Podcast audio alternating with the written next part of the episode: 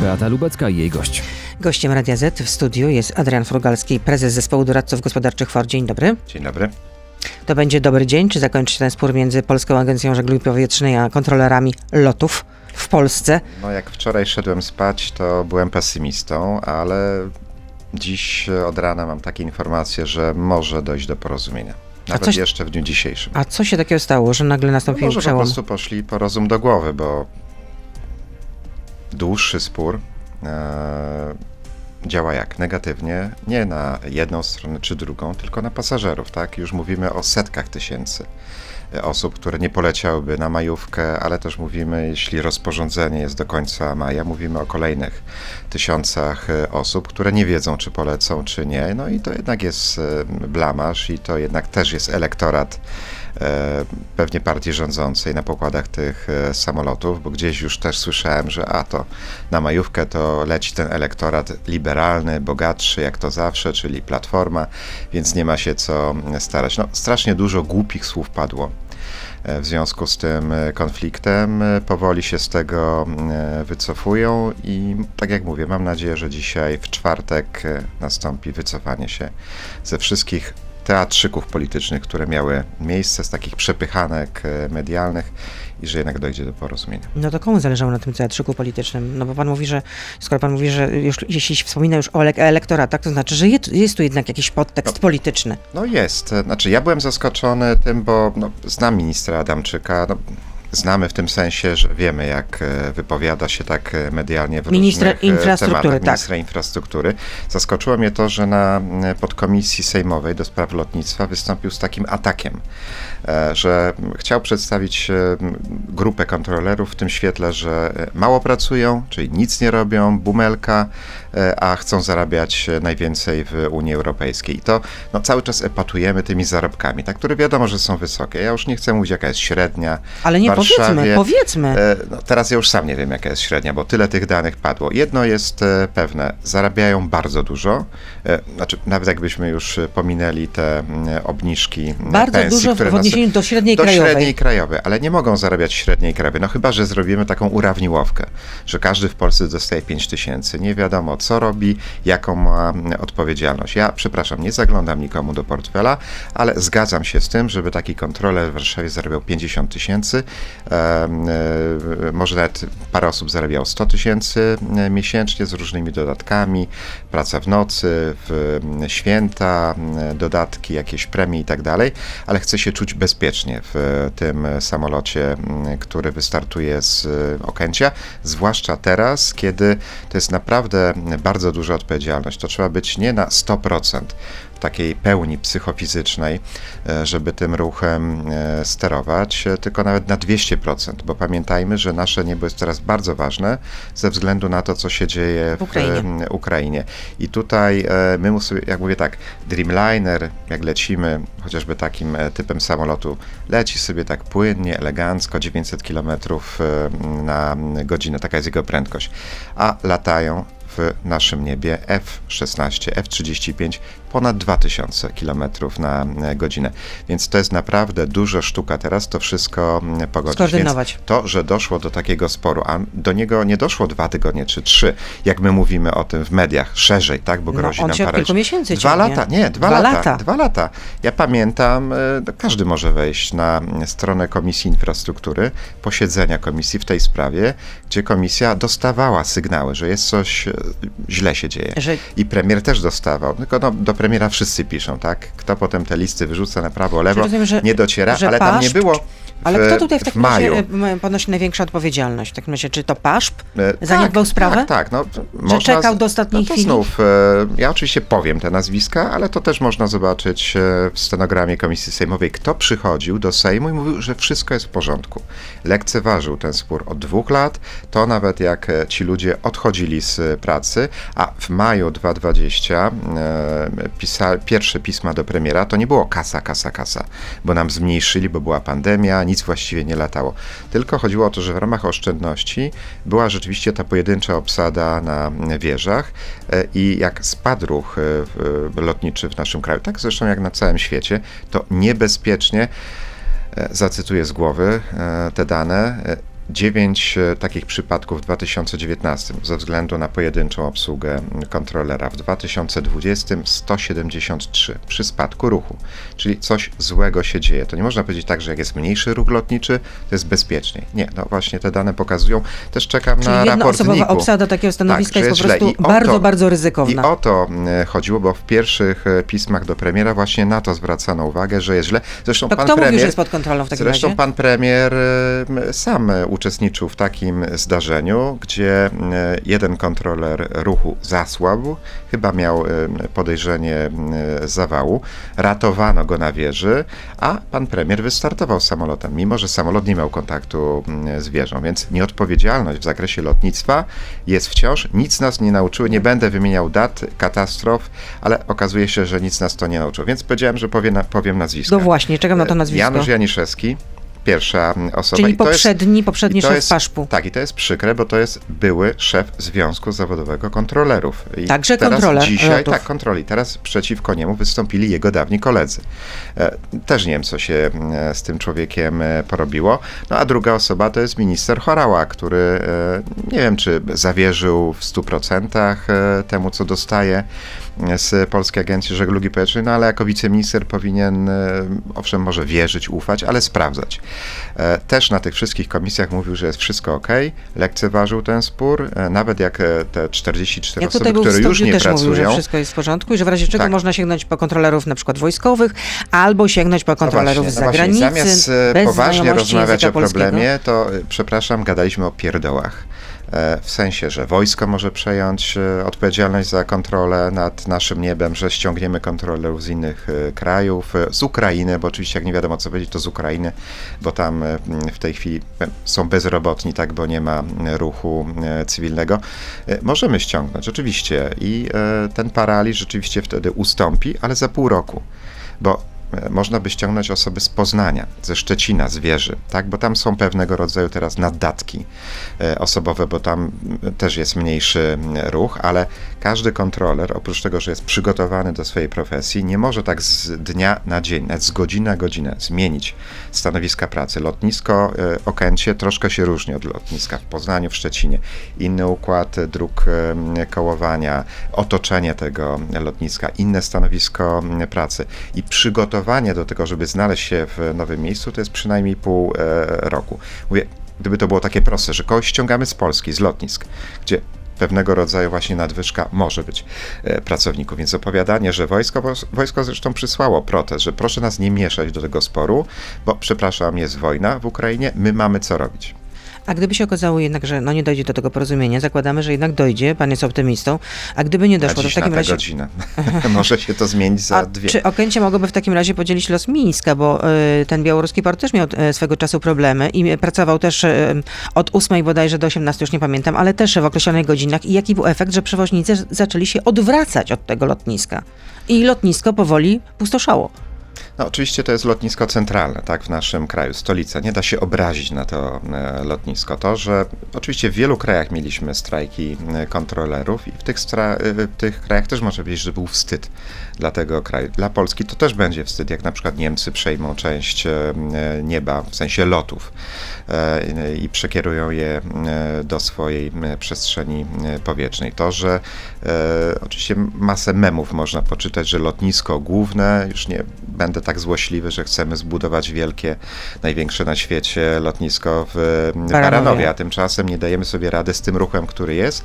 Mówimy, że lotnisko w Warszawie będzie czynne krócej niż sklep osiedlowy. Oczywiście jest kłótnia też o to, jak podzielono ten ruch i że to jest podlot. No, tak z tego wynika, ale można popatrzeć na te punkty docelowe, które są umieszczone w tym rozporządzeniu. Staramy się utrzymać kontakty ze stolicami głównych krajów, plus tam, gdzie można latać na inne kontynenty. No, można wykasować Nowy Jork, tam tylko lot latał, tak, z Warszawy, Chicago, Toronto, ale też nie wiemy, czy poleci. Ja już rozmawiałem z prezesem lotu, około pięćdziesiąt procent pasażerów LOT straci tranzytowych do tych połączeń właśnie transatlantyckich, które może teoretycznie zorganizować. Więc na pokładzie samolotu lotowskiego do Nowego Jorku może być trzydzieści procent. Rozmawiałem wczoraj, jeszcze nie wiedzą tego, czy puszczą samolot ze stratą, bo on na siebie nigdy nie zarobi, jak będzie tam trzydzieści procent wypełnienia, czy też nie puszczą. No może nie będą chcieli też zrealizować tych trzydziestu procent. Czyli jest wiele znaków zapytania, więc naprawdę powinniśmy trzymać kciuki, żeby jednak doszło do tego porozumienia. Tak, tak. I ja, ja, trzymam, kciuki. ja trzymam kciuki, bo mam masę znajomych na Facebooku, codziennie mnie pytają, czy mój samolot poleci. Na pewno coś wiem. No niestety, nawet prezesi no, linii lotniczych majówka, do dziś potem są wakacje, wiedzą. A w dodatku jeszcze ale ludzie są spragnieni. Ale jesteśmy w momencie jakby... wychodzenia z kryzysu lotniczego, tak największego, jeśli chodzi, idzie o współczesne lotnictwo, tak związanego z pandemią. Wpadliśmy w to mniejszy kryzys związany ze wschodem, wojna, w części, a teraz kryzys w części lokalny. Internetowej. Adrian Furgalski oczywiście z nami zostaje, jesteśmy na Facebooku, na Radio Z P L, na YouTube, więc proszę zostać z nami, Beata Lubecka, zapraszam. A ja bym chciała zapytać o te ewentualne straty, bo przecież dane są takie, że gdyby doszło, nie daj Boże, do tego, że jednak niebo zostanie w, nad Polską w, no w jakiejś części zamknięte, w pewnych godzinach, no to tych lotów będzie jednak dużo, dużo mniej, że liczba operacji spadnie z pięciuset do stu osiemdziesięciu. No to to będą straty i dla Okęcia. Czyli o centralną tak, Polskę, Warszawa tak. I Modlin, tu rzeczywiście z pięciuset, taka jest średnia straty na maj. Straty będą ponosiły lotniska również i Polska Agencja Żeglugi Powietrznej, która no przecież żyje ludzi. Z opłat lotniskowych. Pamiętajmy tym, cały czas tak, o no ludziach, którzy oczywiście. Nie mogą sobie teraz pójść i e, proszę mi oddać za bilet, bo teoretycznie nie ma takiego prawa. Nawet pójść do agencji e, turystycznej, która gdzieś chce ich na tę majówkę wyprawić, bo agencja mówi, ale na jakiej podstawie pan chce rezygnować? Bo my nie wiemy, czy polecimy, czy nie. Wciąż. Nie wiemy. Oczywiście też już powiem, że nie należą się odszkodowania od linii lotniczych, bo to nie jest wina linii, linii lotniczych. Są, prawnicy oczywiście mówią, że absolutnie można pójść do sądu przeciwko Polskiej Agencji Żeglugi Powietrznej. No, ale będzie to trwało i trwało, trwało i jeśli trwało, też będzie, będzie kosztować, osiągalne. Też jest osiągalne, tylko no, oczywiście jak, nie wiem, ktoś leciał, rodzina, wiele osób, kilkadziesiąt tysięcy to jest złotych, które może stracić, to być może się opłaca, natomiast takie drobne, pojedyncze przeloty to naprawdę nie warto. Linie lotnicze, oczywiście zależy to, jaka jest usługa w sensie taryfy podpisana, w sensie jak kupujemy bilet, to oczywiście jest to umowa cywilnoprawna, tam są reguły i możemy z- domagać się zwrotu tego biletu, w sensie pieniędzy, odszkodowania nie, bo to nie jest wina linii lotniczej, ale linie oczywiście, które wychodząc z tego kryzysu, o którym mówiłem przed chwilą, mają masę pieniędzy do spłacenia, bo zaciągnęły kredyty, no i spłacą z naszych biletów. Więc te linie starają się oczywiście nie zrazić pasażerów, bo teraz każdy jest na wagę złota. Więc taki kryzys to jest masakra dla każdego rynku, nie tylko polskiego. Więc oczywiście starają się przekonać pasażerów, że no, majówki się nie powtórzy w czerwcu e, czy w lipcu, ale mówią, no to może e, ten sam kierunek e, za miesiąc, albo inny kierunek za miesiąc, ale nie, że, wiem, że zwracamy, linia lotnicza chce tylko po prostu przytrzymać tego tak, żeby pasażera. Gdzieś poleciał ten pasażer, niekoniecznie oczywiście już na to majówkę. Jeszcze o kondycji za chwilę porozmawiam, a chciałam jeszcze zapytać o sytuację y, tego lotniska w Modlinie, bo było wystąpienie wiceprzewodniczącego Rady Nadzorczej y, y, portu Warszawa-Modlin. Marek Misztalski y, apelował, że to jest sytuacja nie do przyjęcia, rozumiem problemy wynikające z braku porozumienia, ale nie można w ten sposób niszczyć Modlina. Liczba operacji z około pięćdziesięciu dziennie ma spaść do zaledwie dwóch i tylko dwa realizowane więcej, przez troszkę więcej, Ryanair dwa z Irlandii. To są te operacje, które będą się mogły odbyć, znaczy dwa kierunki. A w sensie cztery do, operacje, do lądowanie, starty. Do Dublina i do Londynu Stansted. Tak, tak. W sensie no, dwa kierunki, a cztery operacje. Natomiast to jest to na podstawie rozporządzenia o tych kierunkach, które chcemy zachować. Jako, to rozporządzenie tak. premiera. Natomiast to są trzydzieści dwa kierunki, czyli sześćdziesiąt cztery operacje. Wolnej przestrzeni, jeśli przyjmiemy, oczywiście, no, tak jak powiedziałem kilkanaście minut temu, jestem optymistą, ale gdyby doszło do paraliżu, to nawet te kierunki priorytetowe mogą być cięte. bo to jest wszystko ustalone pod ten skład, który zostanie. Gdyby te sto trzydzieści sześć osób kolejne odeszło z pracy, to tu w Warszawie pracuje trzydzieści sześć osób. I też nie przyjmiemy przecież tego, że każdego dnia nic się nie stanie. Ktoś nie zachoruje, oczywiście. Ktoś na przykład nie będzie miał pogrzebu w rodzinie, nie powinien przychodzić do pracy, bo jego zdolność psychofizyczna na pewno siada. Więc nawet jak coś ustalimy jutro, pod warunkiem, mówię, że jest ten jednak paraliż, to to nie jest święta rzecz, to może być jeszcze ścinane. Bo to jest, mówię, takie założenie Dobrze, przy pełnej obsadzie. No. no bo nawet pojawiły się takie w przestrzeni publicznej y, opinie ze strony posłów opozycji, że tak naprawdę chodzi o to, żeby to lotnisko, znaczy, mówiąc Modlin kolokwialnie, jest niszczony, zaorać. Jest Modlin niszczony, bo jest lotniskiem samorządowym, y, to jest samorząd P O P S L, nie lubi się z przedsiębiorstwem P P L, które wybrało Radom, buduje tam za prawie miliard złotych bezsensowne większe lotnisko w stosunku do tego bezsensownego małego, które zbankrutowało i żadnych tam lotów nie było.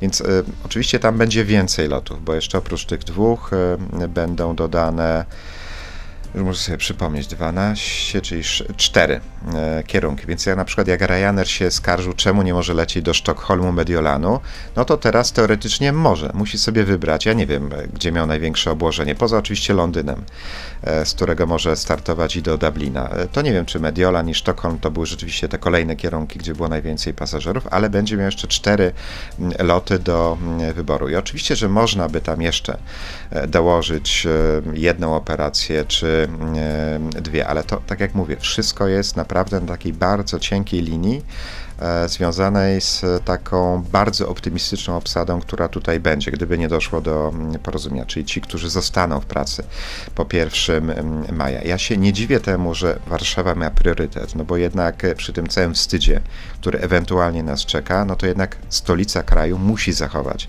jakieś takie podstawowe rejsy i to są głównie rejsy do stolic europejskich. europejskich i do, I do Stanów hubów. Zjednoczonych.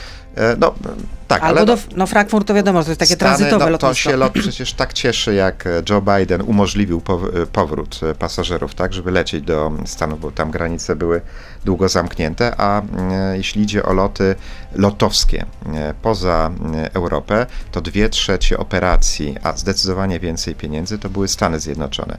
No, nie lata do kochanego przeze mnie Los Angeles, to można e, ściąć, ale to głównie taki, powiedzmy, turystyczny kierunek, tylko Chicago, Nowy Jork, gdzie jest masa Polonii, więc rodziny tam chcą e, jeździć. Ja nie widzę w tym rozporządzeniu faworyzowania e, lotu. Oczywiście no, nie pokazano nam, bo to jest dwa tysiące dziewiętnaście dwa tysiące dwadzieścia jeden na podstawie liczby pasażerów, tak? Mówimy przydzielono. Lata dwa tysiące dziewiętnaście dwa tysiące dwadzieścia jeden, tak? Ja tak? też słyszałem, że o, miał być Eurocontrol, a tu nagle jest rozporządzenie premiera. No to znaczy, jak premier podpisał, to pewnie jest faworyzowanie lotu. Ja przypominam, że jak były pandemiczne ograniczenia w ruchu lotniczym, to też to podpisywał premier, a to Rada Ministrów decydowała, bo taka jest ustawa nie przyjęta wczoraj czy przedwczoraj, tylko kilka lat temu, że to Rada Ministrów decyduje o ograniczeniach w naszym niebie.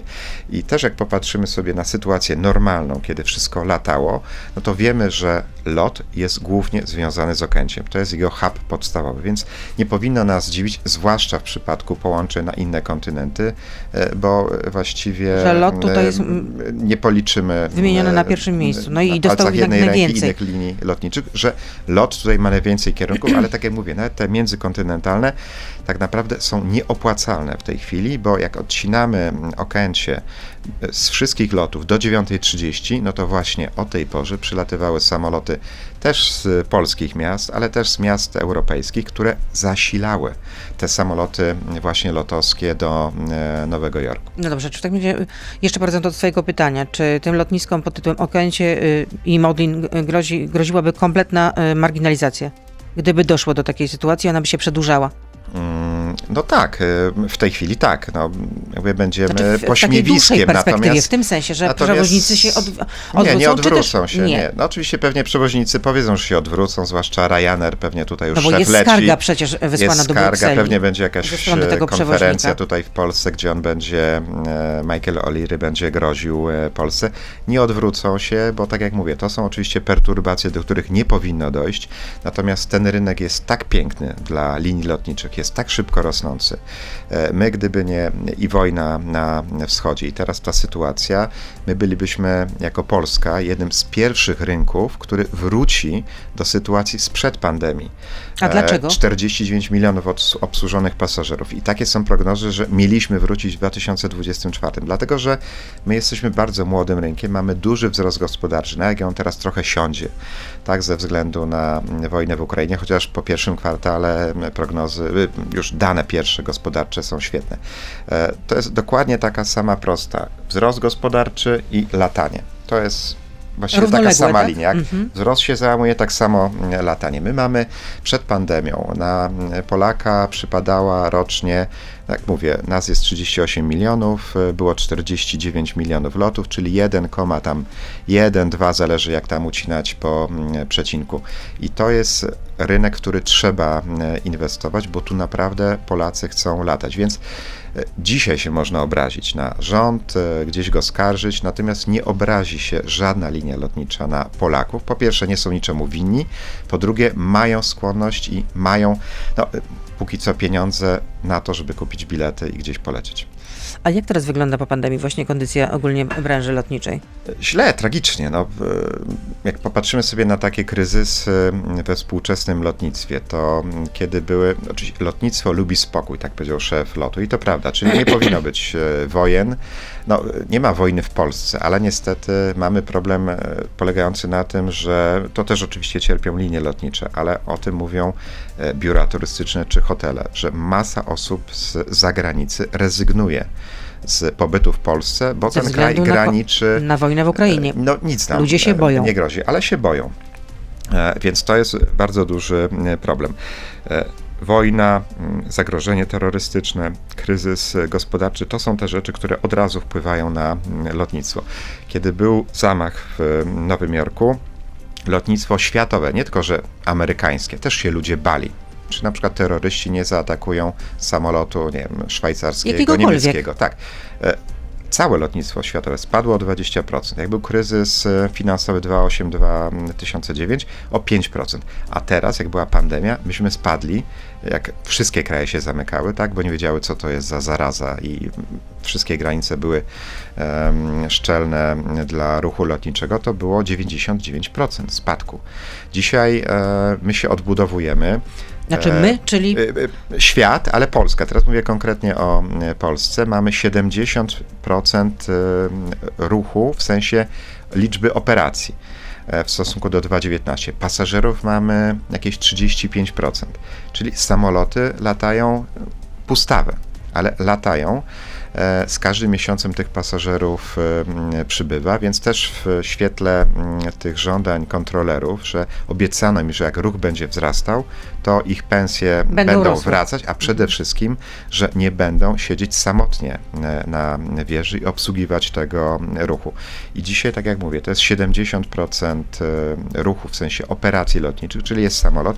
Kontrolera nie interesuje, czy tam jest połowa samolotu wypełniona, dziewięćdziesiąt procent, dziesięć procent, on ma obsłużyć maszynę. I w związku z tym plus jeszcze to, czego nie wiemy tak dokładnie. Wiemy, że mniej więcej połowa przestrzeni jest zarezerwowana dla lotów wojskowych. My tego oczywiście nie widzimy. Jest tych samolotów gęsto, więc ta koncentracja, to nie musi być już nawet sto pięćdziesiąt procent, ale dwieście pięćdziesiąt procent, bo ten ruch jest zupełnie wojskowy inny, różni się totalnie od ruchu cywilnego, więc w tak trudnych czasach zafundować sobie takiej bajzel na polskim niebie. Ja nie chcę uderzać w jakieś wysokie tony, ale to, co się dzieje, to jest mimo pięknych słów, jak to bardzo kochamy Ukrainę, to szkodzi właśnie też temu powodzeniu um, wojny w sensie wygranej Ukrainy z wrogiem. No ale szykuje się być może również strajk generalny na kolei. Chodzi teraz o największego przewoźnika, czyli Interregio, Polregio, przepraszam, Polregio, Polregio, bo obsługuje um, połączenia Interregio. No i ten spór też trwa już od, kilka, od kilku miesięcy. No a strajk generalny miesięcy, być może rozpocznie no, się szesnastego maja, takie są zapowiedzi ze strony związkowców. Mamy trochę więcej czasu, tu jest plus taki, że rozmowy trwają.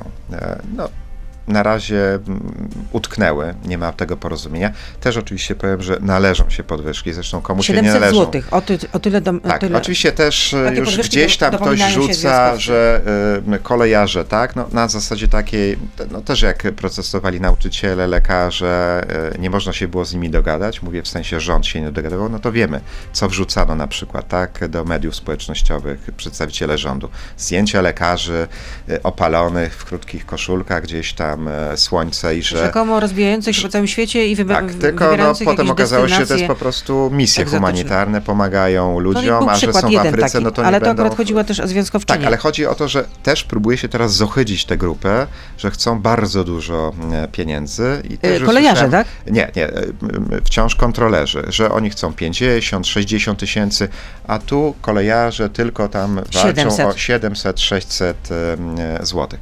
Absolutnie te pieniądze się im należą. Zresztą wiele grup na pewno będzie na zdrowie, żeby nie było strajku. W tej intencji kichamy. E, więc te pieniądze im się należą. E, tu na szczęście rozmowy nie są fikcyjne, rzeczywiście trwają.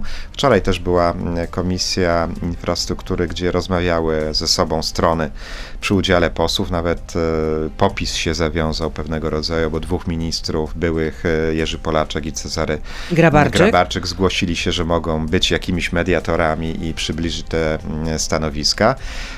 No, trzeba obserwować infrastrukturę, bo być może jakieś koalicje się są polityczne.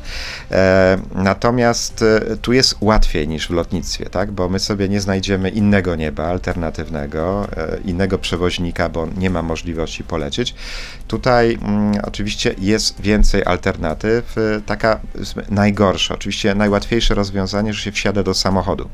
Najgorsza no, dlatego... Nie wszyscy, ale będą się podwozić być może.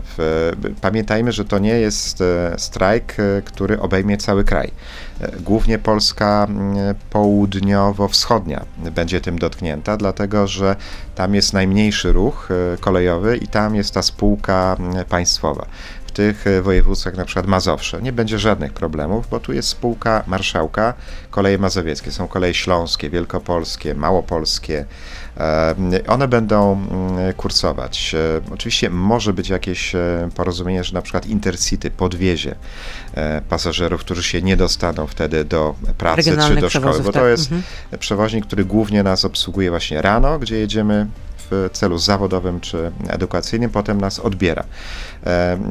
Intercity kursuje troszkę na innych zasadach, ale mam nadzieję, że będzie takie porozumienie, że na podstawie biletu zakupionego na przykład miesięcznego czy kwartalnego w Polregio inni przewoźnicy nas wpuszczą na pokład. Oczywiście zakładamy Oczywiście najbardziej radykalny scenariusz, kiedy będzie strajk generalny. Tu nie powiem, czy jestem optymistą, czy pesymistą, bo jest dużo czasu. Też oczywiście wczoraj był teatrz w Sejmie i podczas obrad tej komisji, tak? Tak, wychodziło na to, że nie będzie porozumienia. Tu mi wydaje się, że jest większa szansa, bo jednak kolej bardziej leży na sercu rządzącym niż jakieś loty dla Warszawki w majówkę. To już taki żarcik. Natomiast problem polega na tym, że i lotnictwo wychodzi z tego kryzysu po pandemii, gdzie był spadek, i transport zbiorowy publiczny, czyli kolej, komunikacja miejska. Każdy taki ruch, co zmienia? Że ludzie się przepraszają z samochodem na dłużej, bo to nie będzie tak, że jak ten strajk wybuchnie i potrwa, nie wiem, dwa dni, to potem ludzie powiedzą, o już po strajku rezygnuję z samochodu. Ale niestety paliwo część... jest drogie. No właśnie, jest drogie. Wciąż jazda koleją jest dużo tańsza, ale to jest coś takiego w psychice, oczywiście, w Polaków, że jak im się powie, że bilet będzie droższy o trzydzieści groszy, o złotówkę, natychmiast się obrażają na transport zbiorowy. Jak to? Przecież to z moich podatków, tak? Mimo, że to i państwo więcej dopłaca do biletów, czy samorządy. Wycofują się, idą do samochodu. Dzisiaj mamy korki w miastach większe niż przed pandemią, dlatego, że ludzie nie chcieli do końca wrócić do komunikacji publicznej, też dlatego, że im niektórzy wmawiali, że się zarażą e, i że to e, jest bardzo niebezpieczne ze względu na ich zdrowie. Generalnie jest e, kryzys zaufania publicznego do transportu zbiorowego, no i na pewno e, zapowiedź strajku e, nie buduje tego zaufania i miłości na powrót do kolei, tak samo jak nie buduje tej miłości do powrotu na pokłady samolotów, więc to jest przykre, że w ramach tych wszystkich korkociągów, które nas spotkały w pandemii, my sobie teraz fundujemy lokalne, regionalne korkociągi, za które niestety, szanowni słuchacze, my zapłacimy, bo też na przykład nie wiem, skąd zostaną wzięte pieniądze, jeśli dojdzie do porozumienia, i to jest koszt dwieście milionów złotych rocznie. Ja się dziwiłem, czemu... Ale mówimy teraz o tym sporze w ramach... O, teraz, tak, przeskoczymy. Polregio, tak? Pa, nie, Polregio to jest sto dwadzieścia dziewięć milionów więcej wydatków. Nie można tej spółki dokapitalizować, Gdyby... dlatego że to jest pomoc publiczna. Pomoc publiczna może być w Unii Europejskiej dana raz na dziesięć lat. Ta poprzednia była dana w dwa tysiące piętnastym. Więc ale teraz mówimy o Polregio. Teraz Polregio. Po, pomieszałem, tak? Tak, trochę tak, trochę tak. Dobrze, teraz mówimy Polregio, o Polregio. Okay, sto dwadzieścia dziewić milionów. A PAŻP-u też nie można dofinansować, tak? Czy można? Za, pani redaktor teraz pomyli mi wszystko. sto dwadzieścia dziewięć milionów to jest kolej i tutaj jedyny pomysł na to, żeby te pieniądze się pojawiły, to jest taki, że zwiększymy udział województw w podatku C I T, żeby one to przekazały, nawet możemy zaznaczyć te pieniądze, żeby one poszły na kolej, bo no nie wiem, można wziąć jakiś kredyt komercyjny, już nie taki jakiś na preferencyjnych warunkach, bo nie może ta spółka Polregio wziąć, bo tak jak mówię, jest w tym obszarze związanym z pomocą publiczną. Tylko że jak weźmie kredyt, to on ma do siebie to, że trzeba go spłacić raczej. Więc przerzuci te koszty na, na pasażera. pasażerów. Już mieliśmy w bardzo wielu spółkach podwyżki cen biletów, więc kolejna to znów kochamy samochód, mimo że benzyna kosztuje tam sześć czy siedem złotych, ale jest wygodniej w samochodzie. Jeśli idzie teraz o kontrolerów, cały problem rozbijał się o dwieście milionów złotych rocznie i to są naprawdę żadne pieniądze. Jeśli chodzi o podwyżki. E, czy podwyżki. O to, że mamy jedyną agencję, która dba o bezpieczeństwo naszych lotów. W pandemii pomagaliśmy, rząd pomagał bardzo wielu osobom, bo też można było indywidualnie dostać jakieś pieniądze, ale spółkom, także prywatnym organizacjom. Jedyna agencja w Polsce, która zajmuje się bezpieczeństwem, nie dostała złotówki, mimo że można było absolutnie. I w Unii Europejskiej było na to zielone światło. dwieście milionów złotych. Tyle by nas to kosztowało co roku, do momentu, jak już będzie ten poziom ruchu jak na branżę lotniczą się odbije, tak. Sama mhm. zacznie agencja e, zarabiać. dwieście milionów złotych, ktoś może powiedzieć dużo. Ja, ale dlaczego w takim razie to nie ja nastąpiło? Mówię, dwieście Skoro było zielone światło nawet ze strony Unii Europejskiej. Nie mam pojęcia. E, no trzeba by pi- no, bo pytać. Cały czas pada właśnie ten argument, że no, no nie można dać więcej też... pieniędzy, dlatego że PAŻP nie zarabia po prostu tylu pieniędzy, dlatego że branża ale lotnicza właśnie siadła. Ja się cieszę. Myśmy, myśmy, cały czas mówię jakoś tak w liczbie mnogiej, ale to było też jakimś przedmiotem ustaleń rynku, spółek, organizacji społecznych. Wsparliśmy lotniska, które cięły koszty, też jak tam nic nie latało. Dostały prawie sto czterdzieści milionów złotych, żeby przetrwać. Kilka miliardów dostały spółki kolejowe, też żeby przetrwać. I tutaj pięknie wyszły z tego kryzysu. A, tutaj? A tu mówiliśmy, w Sejmie mówiono, czy są potrzebne pieniądze. Nie, wszystko jest w porządku. dwieście milionów. Ja to daję do, w porównaniu do kwoty, którą wydało państwo na pomoc pandemiczną w ramach rozmaitych tarcz. dwieście czterdzieści miliardów złotych. Więc przy tym dwieście milionów no tak. To jest nic. Kropla. Ja nie chcę już wracać do tego, jakie mamy problemy z katastrofami lotniczymi w ostatnim czasie. Więc państwo, które sobie funduje na własne życzenie zagrożenie bezpieczeństwa na niebie, przy tym, co przeżyło politycznie w ostatnich latach, to, no to jest to pozbawione logiki. Bez komentarza. Jest to pozbawione co najmniej logiki. Dokładnie. Są pytania jeszcze od słuchaczy. Wojciech, czy dostrzega pan jakąkolwiek zasadność rozbudowy lotniska w Radomiu? No chyba nie, z wcześniejszego... Dyżurne wcześniej... pytanie, absolutnie nie. No, małe lotnisko, które było niepotrzebnie zbudowane, teraz ma być większym lotniskiem, bo będzie wtedy więcej zarabiać. Absolutnie nie. Oczywiście to nie politycy decydują, chociaż zdecydowali o tym, bo Modlin jest skreślony, tak, dla opcji rządzącej. Tylko okej, okay, w dwa tysiące piętnastym roku Rząd, już nie będę mówił, nie wchodzić w szczegóły, jaka spółka, ale polskie porty lotnicze chciały kupić Modlin, bo widziały w tym przyszłość, bo tam jest rzeczywiście przyszłość, to lotnisko, tam nie ma żadnych problemów, nie wiem, z nietoperzami, ptakami, mgłą, jak się w tej chwili próbowało to przedstawiać, żeby właśnie uzasadnić radom. To lotnisko może być rozbudowane do pięćdziesiąt do sześćdziesięciu milionów. Dlatego też jestem przeciwnikiem C P K, bo można zrobić jeden twór Modlin Okęcie, tak rozłożyć ruch, żeby zrobić, tak powiem, luzy w Okęciu. No, była wtedy zrobiona analiza pod tezę, co lepiej, w co inwestować, w Modlin czy Radom. Oczywiście, że w Radom, bo lotnisko budowane od zera jest tańsze niż rozbudowa lotniska. No i to właśnie widzimy. Nie dość, że jest opóźnione, to zamiast czterysta milionów będzie kosztować miliard złotych. I lotniska nie budują politycy, ani eksperci, czy ktokolwiek. Mogę podać jeden przykład. Interregio, czyli największa linia czarterowa, która zresztą nie da się żadnej linii zmusić, żeby latała z Radomia, nie da się jej wyrzucić z Okęcia. Tutaj od razu trzeba mieć zgodę Komisji Europejskiej na tak zwany administracyjny podział ruchu. Ale N T R R zrobił badanie, ponad dziewięć tysięcy pasażerów na jego pokładzie dostało ankietę chyba dwa lata temu, no przed pandemią na pewno. Czy bylibyście skłonni, żeby operacje do Egiptu, no dobrze, będę złośliwy, bo wiemy, kto powiedział, że z Radomia jest bliżej do Egiptu. Zasowski. Jest to wyliczone, rzeczywiście jest bliżej, sześć minut Boeingiem się leci. To, to nie wiem, czy warto. W porównaniu do Warszawy oczywiście. No sześć minut nikogo nie zbawi. Przepytał te dziewięć tysięcy osób, pięć procent odpowiedziało, że tak, byśmy rozważyli, więc naprawdę no, nie ma... To, to... Była, była taka wczesna ankieta wśród linii lotniczych, jedna powiedziała, że Radom jest super. To był LOT. Jest tylko mały problem. LOT nie zamierza tam prowadzić żadnych operacji, więc cokolwiek my sobie gadamy, linie lotnicze i pasażerowie decydują skąd. Nie ma tam chętnych i to widzieliśmy, bo jakieś linie się pojawiały, szybko odchodziły, lotnisko zbankrutowało, teraz I wiatr hulał. Będzie wiatr, większe, to będzie hulał. Lepsiejsze. I wiatr no. hulał. Ale ja tylko dodam, że bo pan też kwestionował, zresztą w wielu wywiadach, że Centralny Port Komunikacyjny, to teraz pan to potwierdził, że to jest, powiedziałabym, no taka dyskusyjna inwestycja, no, no tak, ale teraz była też wypowiedź... Teraz możemy powiedzieć, że względu na wojnę, tak? Tak, no, no była wypowiedź tak jednak jest. byłego dowódcy amerykańskich wojsk lądowych w Europie, Ben Hodges się powiedział na tym, w tym, w tym temacie, że jednak to jest Ciekawe, inwestycja... Ciekawe, ile mu C E P E K zapłacił za tę wypowiedź.